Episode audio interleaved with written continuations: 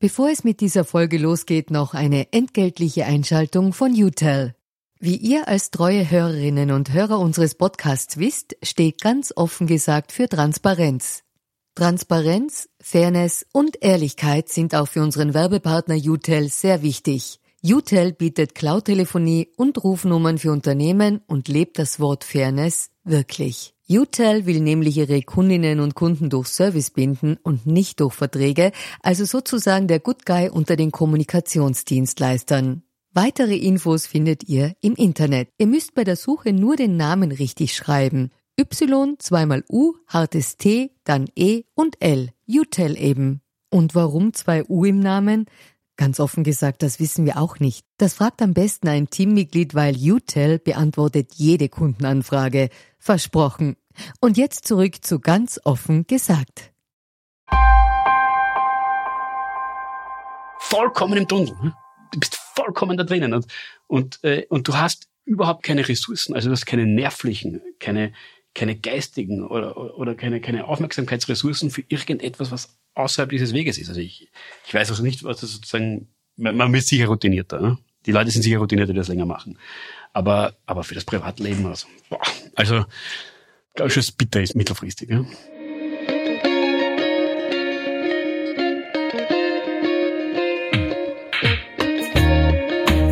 Hallo und herzlich willkommen bei Ganz offen gesagt, dem Podcast für Politikinteressierte. Mein Name ist Georg Renner, ich bin Journalist bei der Kleinen Zeitung und mein Gast heute ist Nikolaus Kowal. Wir stecken mitten im Dreikampf um das Rennen um den SPÖ-Vorsitz und Kowal ist verantwortlich dafür, dass aus dem Zweikampf zwischen Pamela Rendi-Wagner und Hans-Peter Doskozil ein Dreikampf unter Beteiligung des Dreiskirchener Bürgermeisters Andreas Babler geworden ist. Kowal ist nämlich aufgestanden und hat gesagt, als bekannt wurde, dass die SPÖ-Mitglieder entscheiden dürfen, wer die Partei in den nächsten Wahlkampf führen soll, und hat gesagt, ich mache das selbst. Er hat dann 72 Stunden Spitzenpolitik erlebt, wie er selber sagt, und das hat ihn einigermaßen abgeschreckt. Er hat dann seine Kandidatur aber zurückgezogen, als Andreas Babler, den er persönlich besser findet, angekündigt hat, anzutreten. Was er in diesen 72 Stunden erlebt hat und welche Schlüsse er daraus zieht, wie die Partei in Zukunft Entscheidungen treffen soll, darüber spreche ich heute mit Nikolaus Kowal.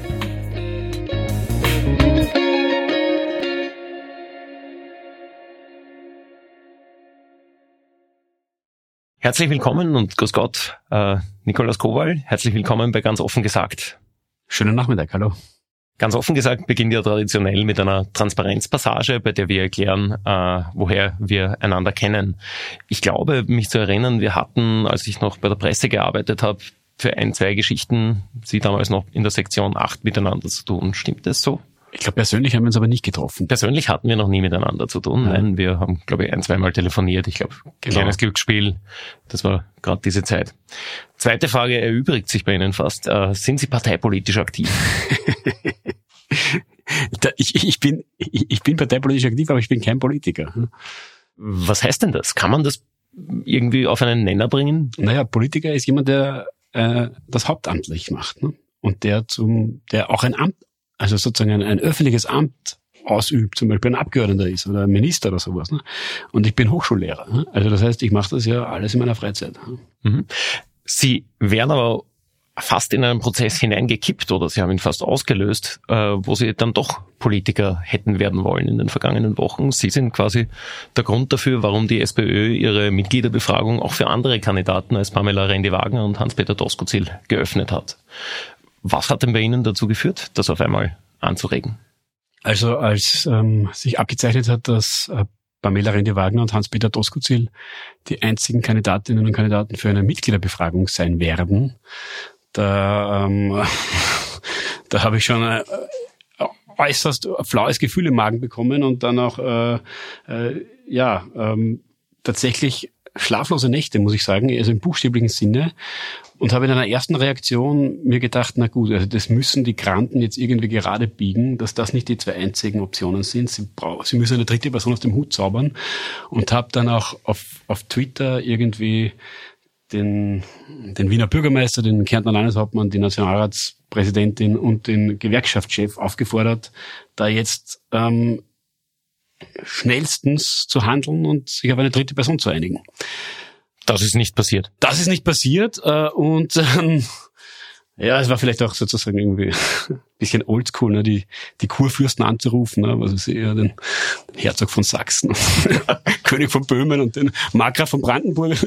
ähm, äh, also das, das, das ist nicht passiert und, äh, und stattdessen ähm, ähm, ja, habe ich dann versucht, äh, mit Leuten Kontakt aufzunehmen, die möglicherweise an einer Kandidatur Interesse hätten.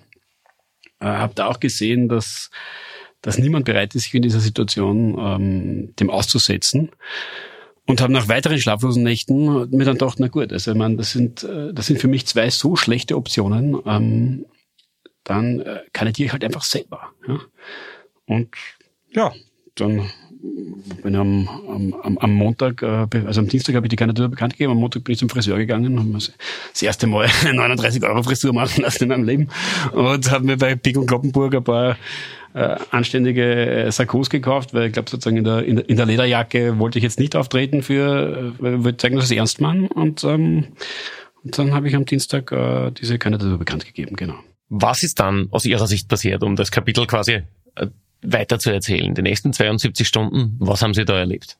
Ja, Sie müssen sich vorstellen, dann habe ich das, äh, ja, dann habe ich das äh, an die APA geschickt und, äh, und, und per Twitter bekannt gegeben und danach ist mein Handy praktisch explodiert.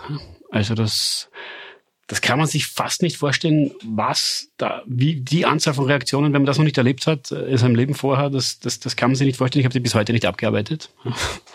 Obwohl ich mir vornehme, es weil jetzt geht's ja wieder. Das heißt, mhm. ich nehme mir vor, alle, alle noch zu beantworten, aber das ist bis heute unmöglich. Also vor allem die von den ersten zwei Tagen. Da bin ich, da bin ich noch gar nicht. Was waren das? Interviewanfragen oder Unterstützungserklärungen? Also das waren ganz viele Leute, die mir einfach so geschrieben haben. Ja, ähm, äh, SPÖ-Mitglieder außerhalb der SPÖ. Ähm, das waren Leute, die mir angeboten haben, äh, mich zu unterstützen. Die haben ihre berufliche Expertise zur Verfügung gestellt, von, von IT-Leuten über Werbeleute bis hin zu einer, das war, fand ich besonders rührend, ein, ein, ein Pensionist hat gesagt, hör zu, ich, ich führe dich herum. Ja? Ich, ich, ich kann ein Fahrer sein, ähm, wenn du eine Kampagne mhm. machst. Also es waren unglaublich und dann und dann natürlich medial auch ist das auch explodiert und und das war dann so. Ich habe an dem Tag einfach also die Journalisten, die mich gerade erwischt haben zufälligerweise, ja, mit denen habe ich halt dann irgendwas gemacht und die, die mich nicht erwischt haben, mit, mit denen, mit denen ist dann, ist dann nichts zustande gekommen oder erst viel später. Also, das war, das war fast nicht handhabbar. Mhm. Ähm, ein paar Tage später hat dann Andreas Babler bekannt gegeben, auch er wird kandidieren mhm. und 70 andere in der Größenordnung. Ähm, die SPÖ hat dann eben diesen Prozess nach ihrer Intervention geöffnet für weitere Bewerberinnen und Bewerber und sie haben sich zurückgezogen, als sie gesehen haben, dass Andreas Babler auch Richtig. kandidiert. Richtig. Können Sie kurz sagen, ohne jetzt auf die Details des ganzen Prozesses einzugehen, warum Sie dann gesagt haben, okay, wenn der Kollege Babler das macht, mache ich das nicht mehr?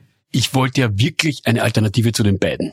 Und der Babler ist ähm, wesentlich bekannter als ich. Ähm, der ist auch erfahrener, ich glaube, er hat auch das größere Netzwerk ähm, und der hatte, glaube ich, auch eine konkretere Vorstellung schon davon, wie man so eine Kampagne angehen würde. Und, und ich habe das ja wirklich aus der absoluten Not geboren ähm, und habe ja weder familiär noch beruflich noch sonst irgendwie war ich auf das vorbereitet. Also das hätte, das hätte mich einen unpackbaren Kraftakt gekostet, das dann sozusagen wirklich von null weg äh, durchzuziehen ich war dann auch ein bisschen erleichtert, ja, ähm, dass, dass, mir das, dass mir jemand das abgenommen hat, weil da war ein Blei auf den Schultern. Ähm, und äh, ja, und auf jeden Fall wollte ich auf keinen Fall, dass ich zwischen Babler und mir die Stimmen aufteilen. Also wären wir jetzt beide im Rennen, äh, dann, dann würde der Babler sicher mehr Stimmen bekommen als ich, aber ich würde ihm wahrscheinlich genug abluchsen, so dass, dass er dann äh, vielleicht Dritter wird. Ja? Und so hat er möglicherweise eine Chance, sogar Erster zu werden. Und dementsprechend wollte ich auf keinen Fall irgendwelche Stimmen splitten. Ne? Nur kurz, um die Einordnung für die Hörerinnen und Hörer, die den Podcast vielleicht irgendwann anhören, zu geben. Wir sind quasi mittendrin in der Mitgliederbefragung. Richtig. Heute ist Mittwoch. Am Montag hat die Abstimmung begonnen nach der Landtagswahl in Salzburg und sie läuft jetzt bis Anfang Mai und wird dann am 22. Mai, heißt immer, wird das Ergebnis feststehen. Also wir sind gerade in den entscheidenden Wochen. Ähm, eine Frage, die ich mir immer gestellt habe, ist, äh, Sie haben da relativ spontan, wie Sie es gerade erzählt haben, gesagt, okay, ich kandidiere und dann auf einmal, ich kandidiere doch nicht. Wie reagiert denn dort das eigene Umfeld und vor allem der Arbeitgeber darauf? Weil wenn ich heute sage, okay, ich mache jetzt, äh, ich will jetzt SPÖ-Chef werden, was bei mir un unwahrscheinlich ist, äh, dann, dann wird mein Arbeitgeber wahrscheinlich auch sagen, na, und sonst geht's dann nur gut. Ja, also ich habe das ähm, dem Arbeitgeber vorher angekündigt. Ja? Ähm, und ähm, die Reaktion war, ja, schauen wir mal, dann sehen wir schon. und wenn das, und, und so wie das ausgegangen ist, war es ja dann eh kein Problem. Ja? Wäre das anders ausgegangen, dann hätte man sich was überlegen müssen. Also, dass ich dieses Semester jetzt fertig mache, das ist klar. Mhm. Also ich hätte meine Kurse, also morgen habe ich wieder äh, Lehrveranstaltung, äh, einen dreistündigen Kurs, die, die, meine Kurse hätte ich fertig machen müssen, meine anderen Pflichten hätte ich natürlich fertig machen müssen, ist klar. Ähm, aber man hätte dann wahrscheinlich im Sommer eine Lösung finden müssen. Ne? Mhm. Und äh, das sonstige private Umfeld, Sie haben es gesagt, Sie waren familiär auch nicht wirklich aufgestellt für das für das Ganze. Ja, also das das ist so. Ähm, das war auf der einen Seite sozusagen ein ein ein, ein, ein Riesenschock und äh, meine Lebensgefährtin und ich haben begonnen zu überlegen, was das für uns wirklich bedeuten könnte und wie man sich da aufstellen könnte. Und das Erste, was sie gemacht hat, war, sie hat in dem Moment neue riesige Packskästen angeschafft, damit einfach einmal sozusagen bei uns zu Hause alles, was bis jetzt irgendwie, was wir so an Struktur ein bisschen schleifen gelassen haben, ja absolute Ordnung bekommt, äh, bis hin eben zu der Frage, habe ich Hemden und Sarkos? und, äh, und, und das heißt, ihre erste Antwort war Struktur, Struktur, Struktur, ähm, was, äh, was sozusagen, glaube ich, eine, eine total rationale äh, Reaktion war. Aber das, das, was in meinem privaten Umfeld am meisten äh, los war, war, ähm, das war die Eintritte in die SPÖ. Also Sie müssen sich vorstellen, Freunde meiner Eltern, ähm, die Kinder von Freunden meiner Eltern, ähm, ehemalige Schulkolleginnen und Schulkollegen, äh, Leute, die ich in meiner Schülervertretungszeit vor 23 Jahren äh, das letzte Mal gesehen habe, ähm, aus allen Stationen meines Lebens. Ja, also ich bin auch schon 40. Ja, ähm, also sind, äh, sind Leute eingetreten. Ja, ähm, und das war also der gesamte Freundeskreis meiner, meiner Lebensgefährte. Ne? Äh, von meinen Freunden etliche, die also also das, das war einfach sozusagen eine, das war eine Welle. Ja? Und äh, und das, das, das allererste, also die, die erste Reaktion von all diesen Leuten war eigentlich nur ähm, politisches Interesse. Also das heißt, das war, das war die stärkste Reaktion. Ne? Das finde ich einen ganz spannenden Punkt. Diese heißt momentan etwa 9000 Mitglieder sind eingetreten sind über in die Partei. Ne? Sind über 10.000, okay. Ähm, im Rahmen dieses Prozesses. Und da würde ich ganz gerne zu meinem ersten großen Thema, über das wir heute reden wollen, kommen. Was macht das mit einer Partei, wenn sie quasi von einem Tag auf den nächsten auf direkte Demokratie oder direkte Mitbestimmung umsteigt? Äh, sind denn das Leute, die ihretwegen oder jetzt dem Babler wegen oder dem Doskozil wegen oder wem auch immer wegen in die Partei eingetreten sind, sind denn das die Leute, die man haben möchte, um über eine langfristig möglicherweise essentielle Entscheidung für diese Partei mitzubestimmen?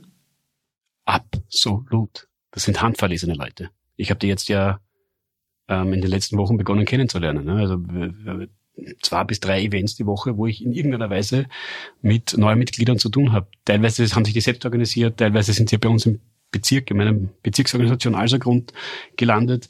Das heißt, ähm, ich, ich, ich beginne diese Leute kennenzulernen. Ich ähm, äh, beginne sozusagen ihre, ihre politischen Bedürfnisse äh, zu sehen. Ich sehe ihre Altersstruktur. Das ist keine Jugendbewegung, eindeutig. Also das ist so zwischen Mitte 30 und Mitte mhm.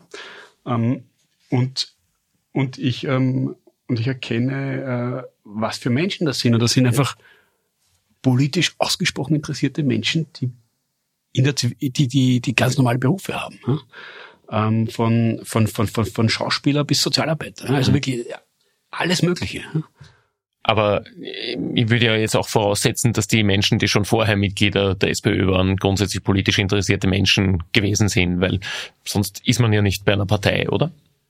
Also bei den bei unseren äh, bisherigen Mitgliedern ist es so, dass ich ja sozusagen eine überdurchschnittliche ähm, ähm, politisches Interesse äh, ver, ver, unterstelle, ja, das, mhm. das schon.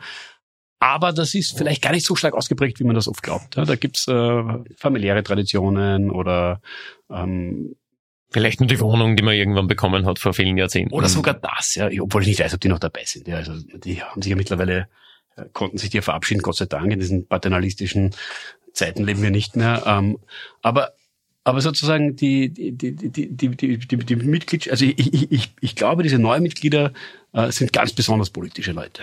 Und das mhm. fällt mir auf. Und das sind genau die Leute, die ich mir gewünscht hätte, dass in die SPÖ kommen.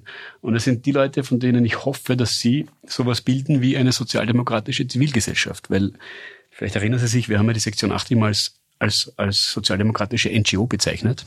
Also als den Fleck in der SPÖ, der jetzt nicht ähm, den traditionellen äh, Weg einer Funktionärspartei geht, sondern wo Leute, die eigentlich andere Sachen in ihrem Leben hauptberuflich machen oder wo die eine Plattform haben, um sich einfach aktivistisch zu betätigen. Und ähm, ja, damit waren wir immer sozusagen ein gewisser, gewisser Sonderling. Es gab ein paar andere Gruppen, die ähnlich gearbeitet haben, aber nicht viele. Und jetzt haben wir aber 10.000 Leute, die möglicherweise, nicht alle, aber wahrscheinlich einige, Interesse sozusagen an aktivistischer Betätigung hätten. Ne? Hm. Die aber beruflich ganz was anderes machen, die gar, nicht, gar keine politische Karriere anstreben. Also mit Alexandra Ocasio-Cortez zu sprechen, die keine Career Politicians sind, ne? keine Karrierepolitiker, sondern einfach Leute, die sich engagieren wollen. Und das wird eine der spannendsten und größten Herausforderungen ähm, für die SPÖ, ihre bisherige sozusagen Funktionärskultur zu transformieren und zu versuchen, diesen zivilgesellschaftlichen Arm, der extrem wertvoll ist, ja, weil der ausstrahlt in ganz viele gesellschaftliche Bereiche, ähm, den einzubinden. Und das wird noch eine organisatorische Herausforderung. Jetzt ist der nennen wir es Wahlkampf in der Partei teilweise ziemlich heftig geführt worden, zumindest wenn man auf den Social, auf den sozialen Medien liest, wo das natürlich immer einen gewissen Brandbeschleuniger-Effekt hat, dann ist das schon teilweise sehr, sehr heftig geführt worden.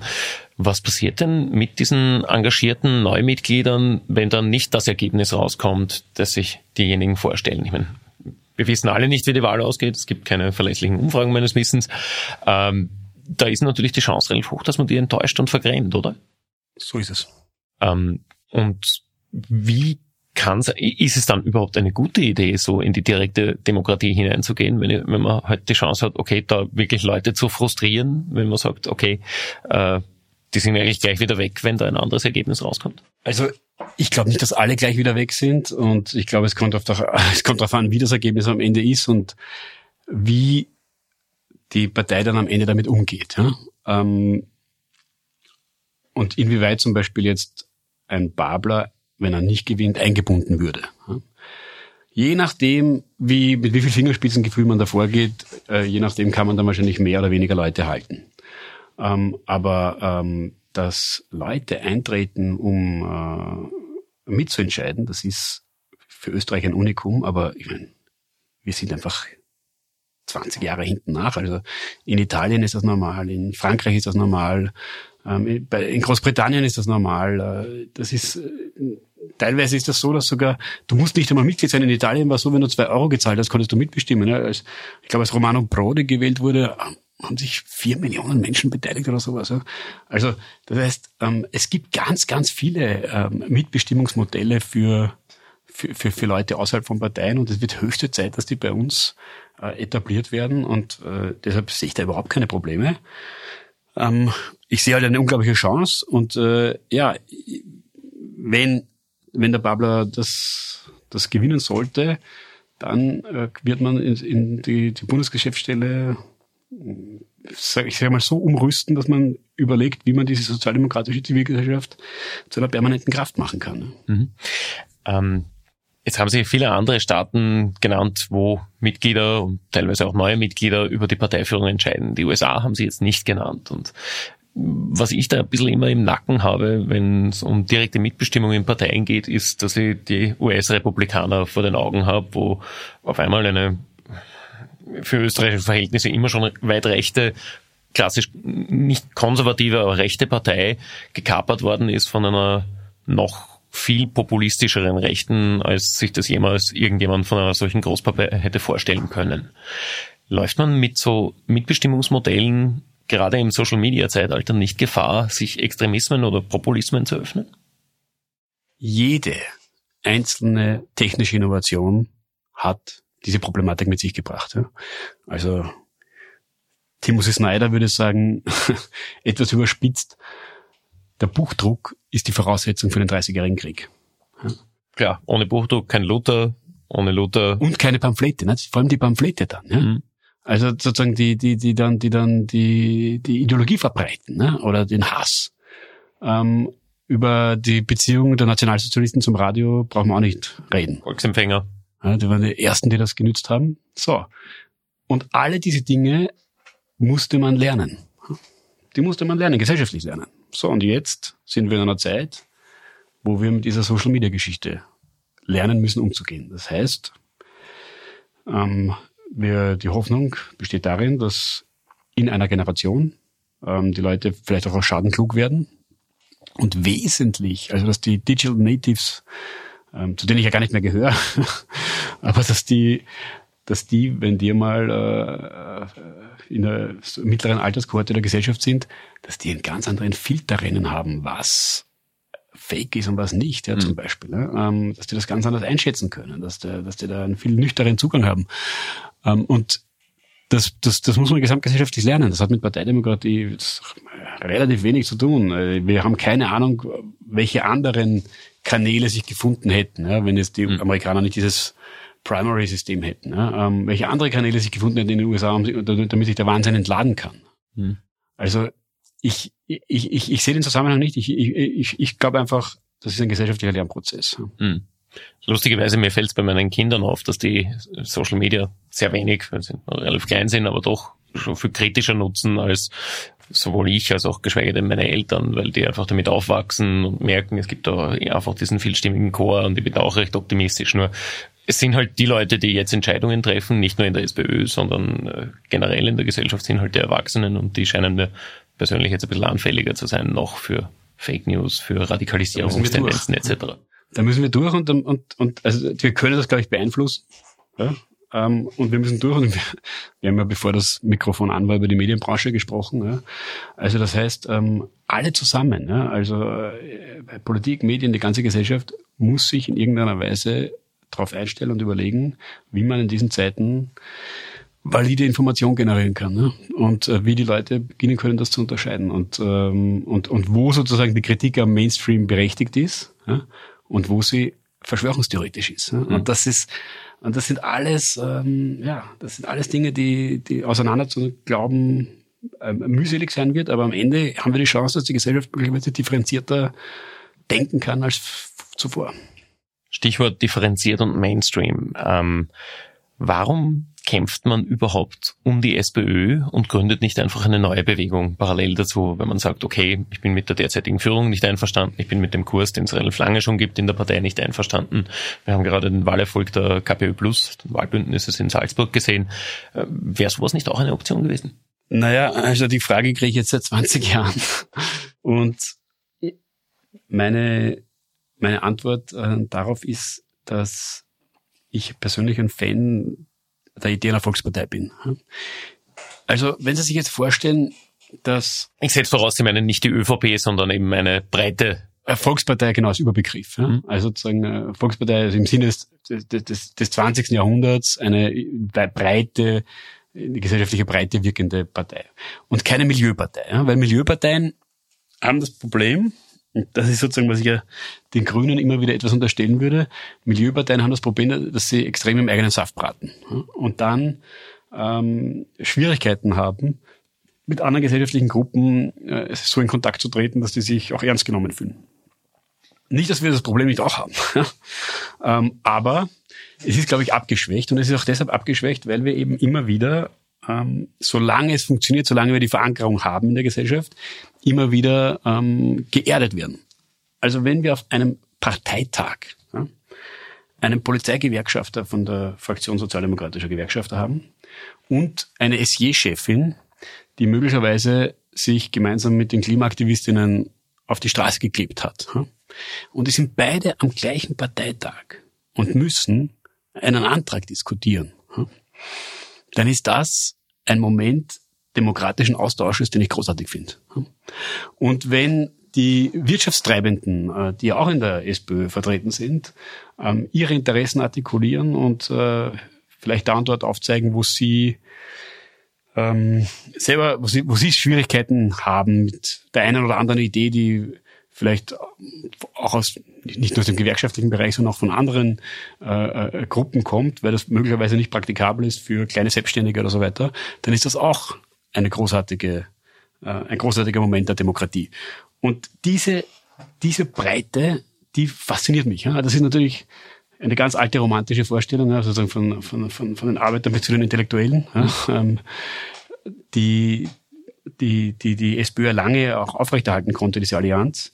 Aber in letzter Konsequenz geht es Leuten wie mir darum, das nicht nur zu behalten, sondern wieder auszubauen, weil wir mhm. haben ja viel davon verloren. Wir sind ja extrem reduziert schon, ja, das wieder auszubauen, die gesellschaftliche Breite wieder zu bekommen und zu versuchen, diesen innerparteilichen Diskurs hinzukriegen. Ja. Warum muss man denn diesen Diskurs schon in der Partei vorwegnehmen? Kann man nicht sagen, okay, Hausnummer in anderen Parlamenten, Niederlanden gibt es 20 Parteien, die vielleicht kleinere Partikulargruppen besser servicieren können, besser ansprechen können, sagen, okay, wir stehen für Hausnummer die Interessen der Pensionisten, wir stehen für die Interessen der äh, Arbeitnehmer in Dienstleistungsberufen und dort den Ausgleich finden? Naja, dann haben sie das sozusagen auf einer, auf einer parlamentarischen Ebene technokratisiert, ja, letztlich. Okay. Das ist sozusagen funktional aus demokratischer Sicht. Aber das ist kein Diskurs, ja? sondern dann, dann, dann haben sie halt ähm, zwei Parlamentsfraktionen, die äh, sich dann im Hinterzimmer irgendwas ausmachen. Ne? Äh, was mich ja fasziniert ist, dass, dass oh gut, Hinterzimmerdeals würde ich sagen, gibt's in Partei noch. Na, das bei Machtfragen sowieso, ne? aber bei bei, bei politischen Diskussionen ne, ähm, hat die hat die Sozialdemokratie eben die Chance, dass das auf offener Bühne gemacht wird und dass, äh, dass man daran teilnehmen kann. Und das das ist schon sozusagen innerhalb einer Partei ein faszinierender Prozess dann. Ne? Mhm. Wir werden schauen, wie dieser Prozess ausgeht. Es gibt ein zweites Thema, über das ich mit Ihnen gerne sprechen würde. Ähm, Sie haben, nachdem klar war, Sie werden nicht an dem Rennen um die äh, um den Vorsitz teilnehmen, sondern dem Andreas Babler den Vortritt lassen, einen sehr beeindruckenden, interessanten Twitter-Thread geschrieben über Ihre 72 Stunden im, im, im Rampenlicht quasi. Können Sie das nochmal kurz zusammenfassen, wie Ihre Erfahrungen in dieser Zeit waren? Sie haben zuerst schon das läutende Handy angesprochen. Wie sind denn da gegangen? Äh, das war also 72 Stunden auf Dauer Adrenalin. Ja. Ähm, das war 72 Stunden mit extrem wenig Schlaf, also extrem wenig, weil das ist so, da, da liegt man um zwei im Bett, eh schon seit zwei Stunden wach und ähm, dann fällt einem noch einmal sozusagen irgendwie ein, was man morgen anders machen sollte oder was man vergessen hat und dann modifiziert man um halb drei die To-Do-List das letzte Mal. äh, und, und das, und ein enormer Fokus, also wirklich sozusagen eine, eine vollkommene Vereinnahmung aller Konzentration auf eine einzige Sache in einem Ausmaß, wie ich das kaum in meinem Leben noch gehabt habe. Und äh, ein Rausch, ja? ein, ein, ein Rauschzustand ähm, und die Illusion der unglaublichen Bedeutsamkeit. Ja? Äh, weil dadurch, dass subjektiv sich so viele Leute bei dir melden, obwohl objektiv 90 Prozent der Österreicher heute keine Ahnung haben, dass ich existiere. Sehr, sehr ein bisschen sehr, sehr ja, Licht ist, unter den Schatten. Nein, nein, das ist eine, ich glaube, es ist eine realistische Einschätzung. Ja? Ich würde sagen, ich würde sagen, ich würde sagen, 90 Prozent wissen das nicht. Ja? Ähm, ich glaube, beim Babler sind es äh, auch immer noch äh, 70 Prozent. Ja? Ähm, also wir dürfen ja nicht unterschätzen, die, Sie sind ja Innenpolitik-Chef äh, einer einer, einer Zeitung, aber die, die dürfen die Innenpolitikblase nicht unterschätzen. Das ist eine, das ist eine, eine Hyper-Community. Ja? Und ja, natürlich, wenn ich nach Hause komme und meiner Frau erzählen, der Doskozil, was der heute gesagt hat, fragt mich in allen Regeln, wer ist der Doskozil? Aber die, man kennt halt nicht alle Landeshauptleute oder ja, alle Landesparteichefs. Die Landesparteichefs. auswendig als normaler Mensch, der sich nicht damit beschäftigt. Ja. Absolut. Ja. Ähm, ja, also das heißt, die, die, die subjektive Illusion ist viel größer als die objektive Bedeutung, abgesehen davon, dass es natürlich äh, um die ganz großen Fragen der Menschheit ja gar nicht geht gerade, ja? um Klimawandel oder um die Globalisierung oder um die, um die internationalen Migrationsströme, ähm, die, die, die das Leben der Menschen am meisten betreffen, sondern es geht sozusagen um eine ganz spezifische äh, innenpolitische äh, Manöver. Ja? Und, und, und das hat mich, äh, das hat mich irgendwie, das hat mich irgendwie fasziniert, ähm, das einmal zu erleben. Ja? Ich meine, ich würde ja jetzt widersprechen, dass es natürlich eine gewisse objektive Relevanz gibt, wenn jemand das Potenzial hat, Chef der derzeit zweitgrößten Parlamentspartei zu werden und damit kann man jetzt lang diskutieren, wie realistisch oder nicht, natürlich auch Chancen hat, zumindest den Kurs der nächsten Bundesregierung stark zu beeinflussen. Damit letzten Endes auch wieder den Kurs der EU signifikant mitgestalten zu können. Theoretisch so ja. Ne? Das hat natürlich sehr abstrakt, aber doch auch eine gewisse Relevanz und damit auch eine gewisse objektive Wichtigkeit, oder? Ja, ja. Das, das, also sozusagen vom Potenzial her, ja. Aber von der, von dem, was real passiert, zwischen dem, was auf dich an Interesse sozusagen einprasselt und dem, was so alleine die österreichische Öffentlichkeit davon mitbekommt, gibt es einen riesigen Gap. Und, ähm, und das, das muss man sich halt extrem äh, bewusst sein. Und ja, und und diese und, und, und diesen Bedeutungsrausch, ähm, das war das war interessant ihn zu erleben. äh, aber ich, ich, ich verstehe natürlich auch, ähm, dass der ein, ein Problem sein kann. Ne? Und dass der auch ein Problem sein kann, weil der Fokus so stark ist. Also ich, ich habe ich hab in diesem Thread ja beschrieben, mhm. dass ich gerne Podcasts höre zu zum Beispiel jetzt im letzten Jahr Außenpolitik, weil die Vielen Dank, ich kann Ihnen einige empfehlen. ja, weil, weil die Ukraine natürlich sozusagen und und wenn man jetzt, äh, was weiß ich, Wäsche wascht oder Geschirr oder irgendwas, ist ja ideal, so daneben Podcast. Und, und das, das tue ich sehr gerne. Und ähm, ja, habe quasi zwei, drei Standard-Podcasts, die ich mir in der Woche auch, auch reinziehe, bei so Hausarbeitssachen zum Beispiel. Naja, ich meine, davon war keine Rede. Ich meine, also, keine Rede daran zu denken. Ja, also, also das, das, das, äh, dass sich sozusagen das Interesse an der, an der Ukraine wieder zurück, oder an der Ukraine, an, an einem Angriffskrieg der Russen gegen die Ukraine wieder, wieder zurückgewinnt, das hat, das hat drei Wochen gedauert. Mhm. Also, Weil sie einfach so im innenpolitischen Tunnel drin war. Vollkommen im Tunnel. Du bist vollkommen da drinnen und, und, äh, und du hast überhaupt keine Ressourcen, also du hast keine nervlichen, keine, keine geistigen oder, oder keine, keine Aufmerksamkeitsressourcen für irgendetwas, was außerhalb dieses Weges ist. Also ich, ich weiß also nicht, was das sozusagen man wird sicher routinierter. Ne? Die Leute sind sicher routinierter, die das länger machen. Aber, aber für das Privatleben, also, boah, also ganz schön bitter ist mittelfristig. Ja? Und jetzt würde mich interessieren, ist das nur bei Ihnen quasi ein Thema gewesen, weil Sie halt jetzt keine Ressourcen gehabt haben, die Leute, die Ihnen zuarbeiten, Leute, die Ihnen, im Kanzleramt oder in jedem Ministerium ist, ein Presseclipping zusammenstellen mit den Themen, die, die wichtig sind und quasi die Artikel markieren? Oder glauben Sie, dass ganz generell dieser Rausch, dieser Fokus, dieser Tunnelblick ein generelles Phänomen?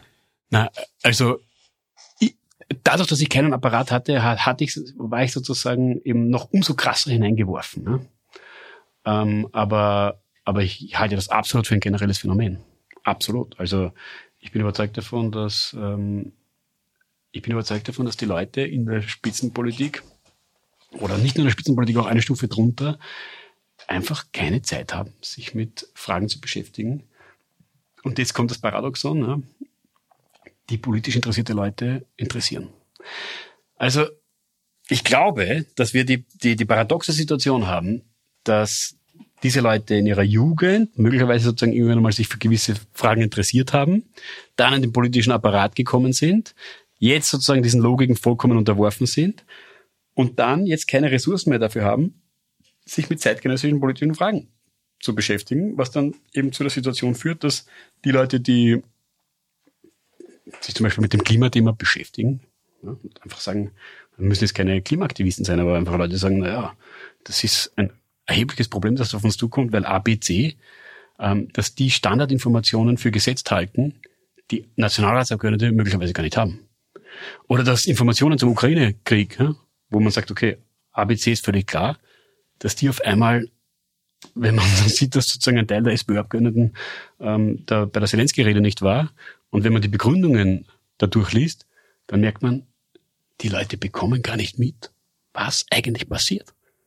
Sie bekommen es nicht mit. Die haben irgendeine, die, die, haben, die haben eine Klischeevorstellung oder irgendeine mega gefilterte Information, aber keine sozusagen tagesaktuelle Verständnis von dem, was dort abgeht. Keine Vogelperspektive. Absolut nicht. Ja, ja überhaupt nicht. Ne? Das klingt ja alles ganz fürchterlich. Gibt es da irgendwie einen Weg raus? Oder sagen, fangen wir einen Schritt weiter hinten an. Wer oder was ist denn dafür verantwortlich? Ist das ein strukturelles Thema, was ich ja vermuten würde? Also ich, ich komme nochmal auf Ocasio-Cortez, weil die sich immer sozusagen an diesen Career Politicians abarbeitet. Ja? Und das mache ich ja auch eigentlich schon seit 20 Jahren. Und ähm, Politik als Beruf und als Karriereweg, das muss man beginnen in Frage zu stellen. Und zwar fundamental. Und ich habe schon vor 20, ich habe ich, also ich hab schon vor zehn Jahren gesagt, äh, wenn alle gesagt haben, naja, die Jungen müssen ins Parlament, ich habe gesagt, naja, Vorsicht. Ja? Ähm, Vorsicht, was sich da wünscht. Ähm, Hatten wir jetzt ein paar, nicht nur im Parlament, auch im Kanzleramt. Ja, ja, zum Beispiel, außerdem, ja, außerdem. Ja? Also, und, und, und äh, da war mal ein Interview mit der Zeit, äh, da habe ich gesagt, traue keinem unter 30. Ähm, weil ich habe gesehen, dass die Leute sozusagen äh, politisch motiviert beginnen und dann irgendwann einmal ähm, als, als Personen enden, bei dem du im, im, im Auge kein Lebenszeichen mehr siehst. Ja? Ähm, also insofern bin ich da ausgesprochen skeptisch, was, was Karrierepolitik betrifft und plädiere sehr dafür, dass, ähm, dass durchlässigere Systeme werden. Ja? Hm. Äh, und da gibt es eben verwandte Systeme zum politischen Betrieb. Ähm, in meinem Fall ist es die Wissenschaft, ja? äh, wo wo es überhaupt nicht so große Widersprüche gibt, wie man glaubt, weil man kann einfach sozusagen äh, ja, äh, weltanschaulich äh, steht, steht eh jeder irgendwo, trotzdem methodisch sauber arbeiten. Mhm. Ähm, da gibt es ähm, auch die Vertretungskörper, ja, äh, die Kammern, da funktioniert das eh ein bisschen besser. Ähm, da gibt es vielleicht auch sozusagen die, den medialen Raum. Ähm, also es, man, man könnte und äh, man könnte sich sozusagen überlegen, ähm, dass dass, dass die Durchlässigkeit zwischen diesen verschiedenen Systemen in irgendeiner Weise, und da sind wir jetzt eh immer noch im Bereich des politmedialen Komplexes, mhm. also immer noch eine, eine relativ abgegrenzte Angelegenheit, das könnte man alles noch weiterdenken, dass das besser funktioniert. Aber die Durchlässigkeit, der, zum Beispiel, weil Sie es angesprochen haben, von den Kammern in die Politik, dass die in Österreich zu gering wäre, habe ich bisher selten äh, erklärt bekommen irgendwie. Weil mhm. es kommt immer wieder vor, dass Kabinettsmitarbeiter im politischen Bereich aus der Wirtschaftskammer rüberkommen. Mhm. Früher die SPÖ noch in der Regierung war von der Arbeiterkammerseite äh, ähnlich. Also da gibt schon eine hohe, hohe Durchlässigkeit aus diesen verwandten Bereichen, oder? Also das, das geht noch, ja, aber Sie müssen sich ja trotzdem immer... Der Bildungsminister war Unirektor, weil Sie gerade gesagt haben, von der äh, wissenschaftlichen Ebene her. Mhm, mhm. Ähm, also ja, beim Minister, okay, okay. Aber, aber sozusagen äh, jetzt bei den, bei den Kammerleuten müssen wir trotzdem immer bedenken, das sind Experten. Ja? So, ähm, das heißt, die haben irgendeine Form von Expertise. Also das ist, das ist jetzt äh, etwas anderes als, ähm, als Karrierepolitik. Wenn die in irgendeiner Weise angezapft wird, ist das auf jeden Fall ein Fortschritt ja, zu, ich habe diese Expertise nicht. Und ähm, deshalb sage ich einmal, das ist, es ist gut, dass es zumindest da in dem Bereich ein wenig funktioniert. Ich glaube, gerade für die Sozialdemokratie wäre es bitter ohne Arbeiterkammern. Hm. Ganz bitter, ähm, was dann die inhaltliche Substanz betrifft. Ähm, aber ich würde den Hauptfokus nicht darauf legen. Ne? Der mhm. Hauptfokus ist, neue Kreise zu erschließen und, und, und, und, da, und da in die Breite zu gehen und dieses, dieses Karrierepolitikmodell zu hinterfragen, vielleicht sozusagen eher zu überlegen, dass man eine Periode seines Lebens der Politik widmet. Ja. Ähm, eher zu überlegen, dass man vorher schon was anderes gemacht hat. Deshalb freue ich mich sehr immer über Leute, die aus dem Gewerkschaftsbereich äh, kommen und äh, wirklich ähm, jahrelang einmal in einem Job irgendwo waren und äh, erst dann sozusagen hineingesickert sind, weil da denken wir, die haben eine ganz andere Glaubwürdigkeit. Mhm. Ähm, bei denen funktioniert das noch am besten, ne? bei den Gewerkschaften. Und, und ähm, also das, das, das wäre mal sozusagen Karrierepolitik. Das wäre ein Thema.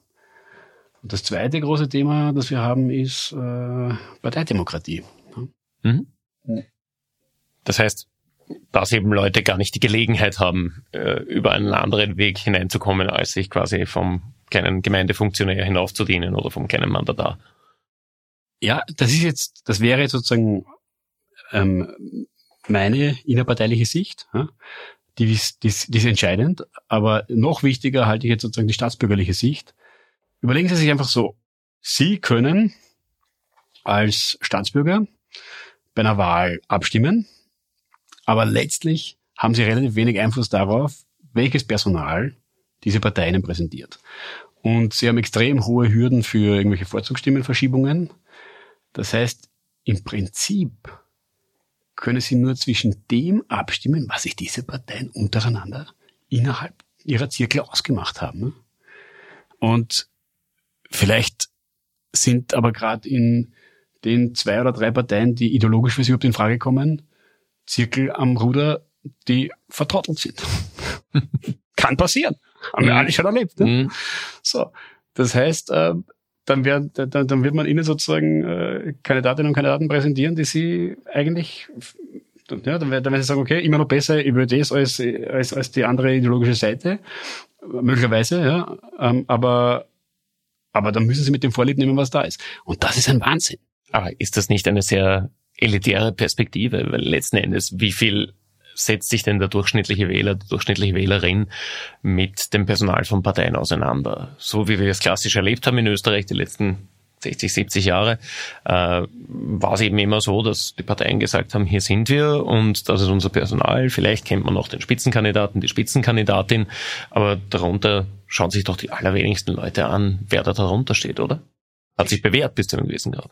Ich finde, das hat sich nicht bewährt. Also ich finde sozusagen, der, ich finde, wir erleben ja seit Jahren schon den Glaubwürdigkeitsverlust und Niedergang der Parteiendemokratie nicht nur in Österreich, sondern darüber hinaus. Also ich glaube, eine, das ist zunehmend eine Repräsentationskrise, mhm. die sich gewaschen hat.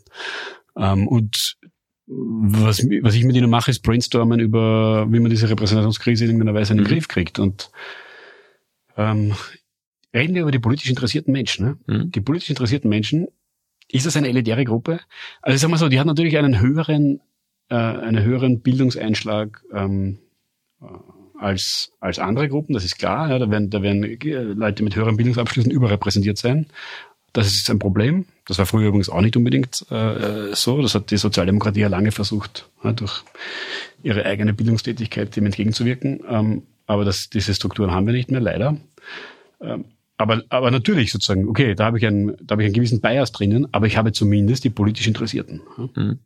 Und dann habe ich noch eine Gruppe von Leuten, die möglicherweise Zugang zu politischem Interesse entwickeln könnten, wenn die Hürden geringer wären. Mhm. Also ich kann ja noch eine zweite Gruppe möglicherweise gewinnen. Und wenn ich dann am Ende sage, okay, von was weiß ich, sechs, sieben Millionen Wahlberechtigten ähm, sind es eineinhalb, zwei Millionen, die da sozusagen dann bewusste Entscheidungen versuchen zu beeinflussen, dann habe ich extrem viel gewonnen. Mhm. Und das Modell, wie wir dorthin kommen, wäre eben mehr direkte Demokratie innerhalb der Parteien oder außerhalb. So, da, genau, da kann man sich verschiedene Dinge überlegen. Also das eine wäre, das eine wäre, das, das würde wahrscheinlich sozusagen den Leuten, die jetzt nicht parteipolitisch tätig sind, besser gefallen, ähm, dass ihre äh, Vorzugsstimmen äh, viel mehr, wesentlich mehr Gewicht haben oder dass sie bei Listenerstellungen auch schon eingebunden werden könnten. Mhm. Und, ähm, und aus, aus innerparteilicher Perspektive bedeutet das, ähm, dass Mitglieder oder Sympathisanten, das wäre das italienische Modell mit zwei Euro, äh, Mitglieder oder Sympathisantinnen und Sympathisanten bei äh, Wahl von Parteichefs, aber möglicherweise eben auch bei Listenerstellungen, ähm, bei inhaltlichen Entscheidungen, bei Koalitionsabkommen, dass die da Mitspracherecht haben und dass man somit Menschen motiviert, ähm, dort, wo sie sich weltanschaulich zu Hause fühlen, ähm, sich äh, stärker zu beteiligen. Das ist eine Art, wissen Sie, eine Art zivile Pflicht. Ich möchte nicht sagen, Pflicht, aber, ja, aber sozusagen eine, eine, eine angesehene ähm, Citoyens-Aktivität ähm, wäre. Ja. Mhm.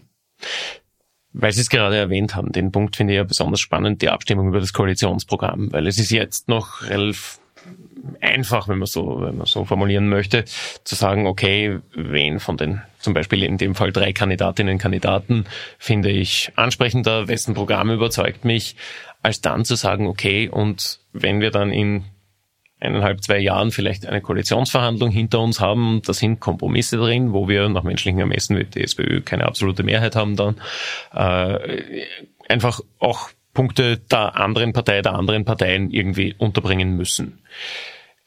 Sind die Österreicherinnen, Österreicher, wir haben in Österreich ein relativ hohes populistisches Potenzial, würde ich sagen, in der Wählerschaft, so weit, dass sie da solche Kompromisse mit absegnen können in einer direkten Demokratie, ob das jetzt in der Partei ist oder in einer allgemeinen Sympathisantenwählerschaft.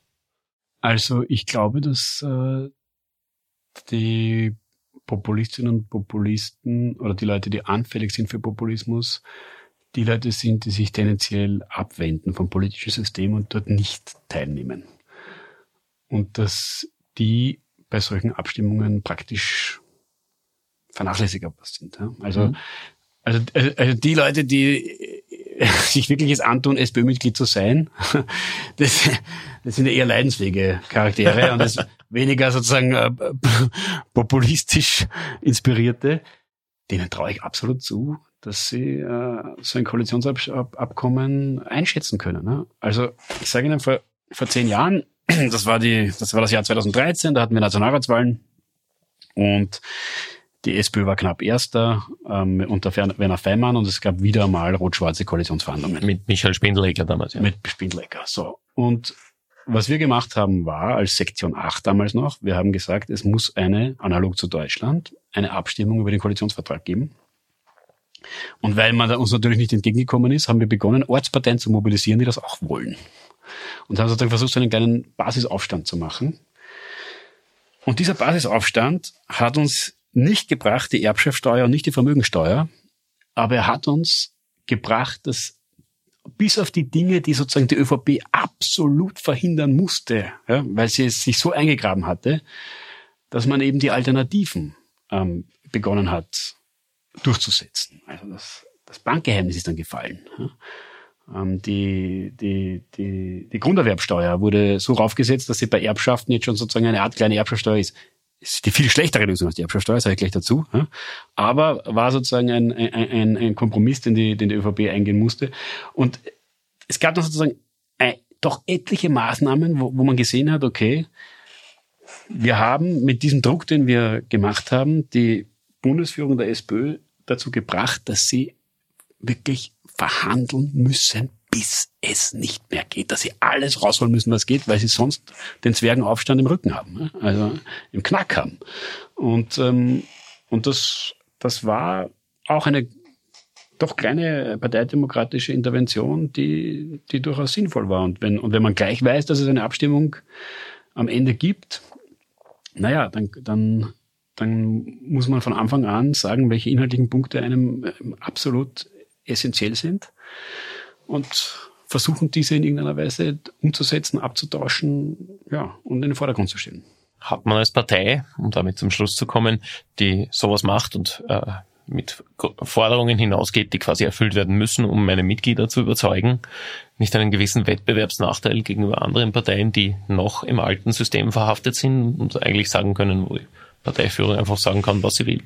Schauen Sie, in der, in der, in, in, in, der, in der taktischen Logik des politmedialen Komplexes in Österreich, wie er beschworen wird von ähm, Leitartiklern. Äh, Leitartiklern oder, oder den üblich verdächtigen äh, Kommentatoren, die seit 25 Jahren die gleichen sind. Ja?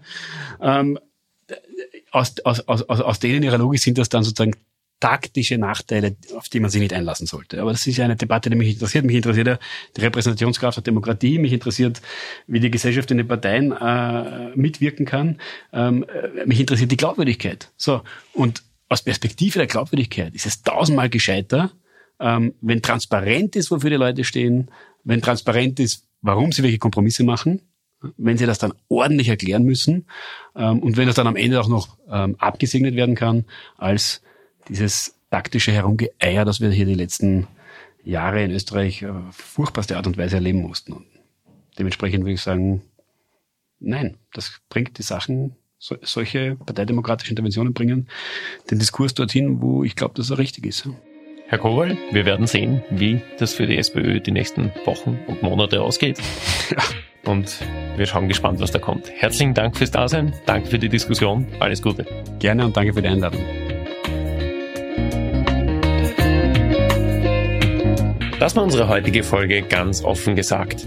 Wenn euch der SPÖ-Wahlkampf interessiert, darf ich euch natürlich die Berichterstattung auf kleinezeitung.at ans Herz legen, wo wir regelmäßig über alle Neuerungen im Rennen um die SPÖ-Spitze berichten. Danke nochmal für eure Aufmerksamkeit. Wenn euch die Folge gefallen hat, bitte empfehlt uns euren Freundinnen und Freunden weiter, bewertet uns positiv auf den einschlägigen Podcast-Plattformen. Bis zum nächsten Mal, alles Gute und Adieu.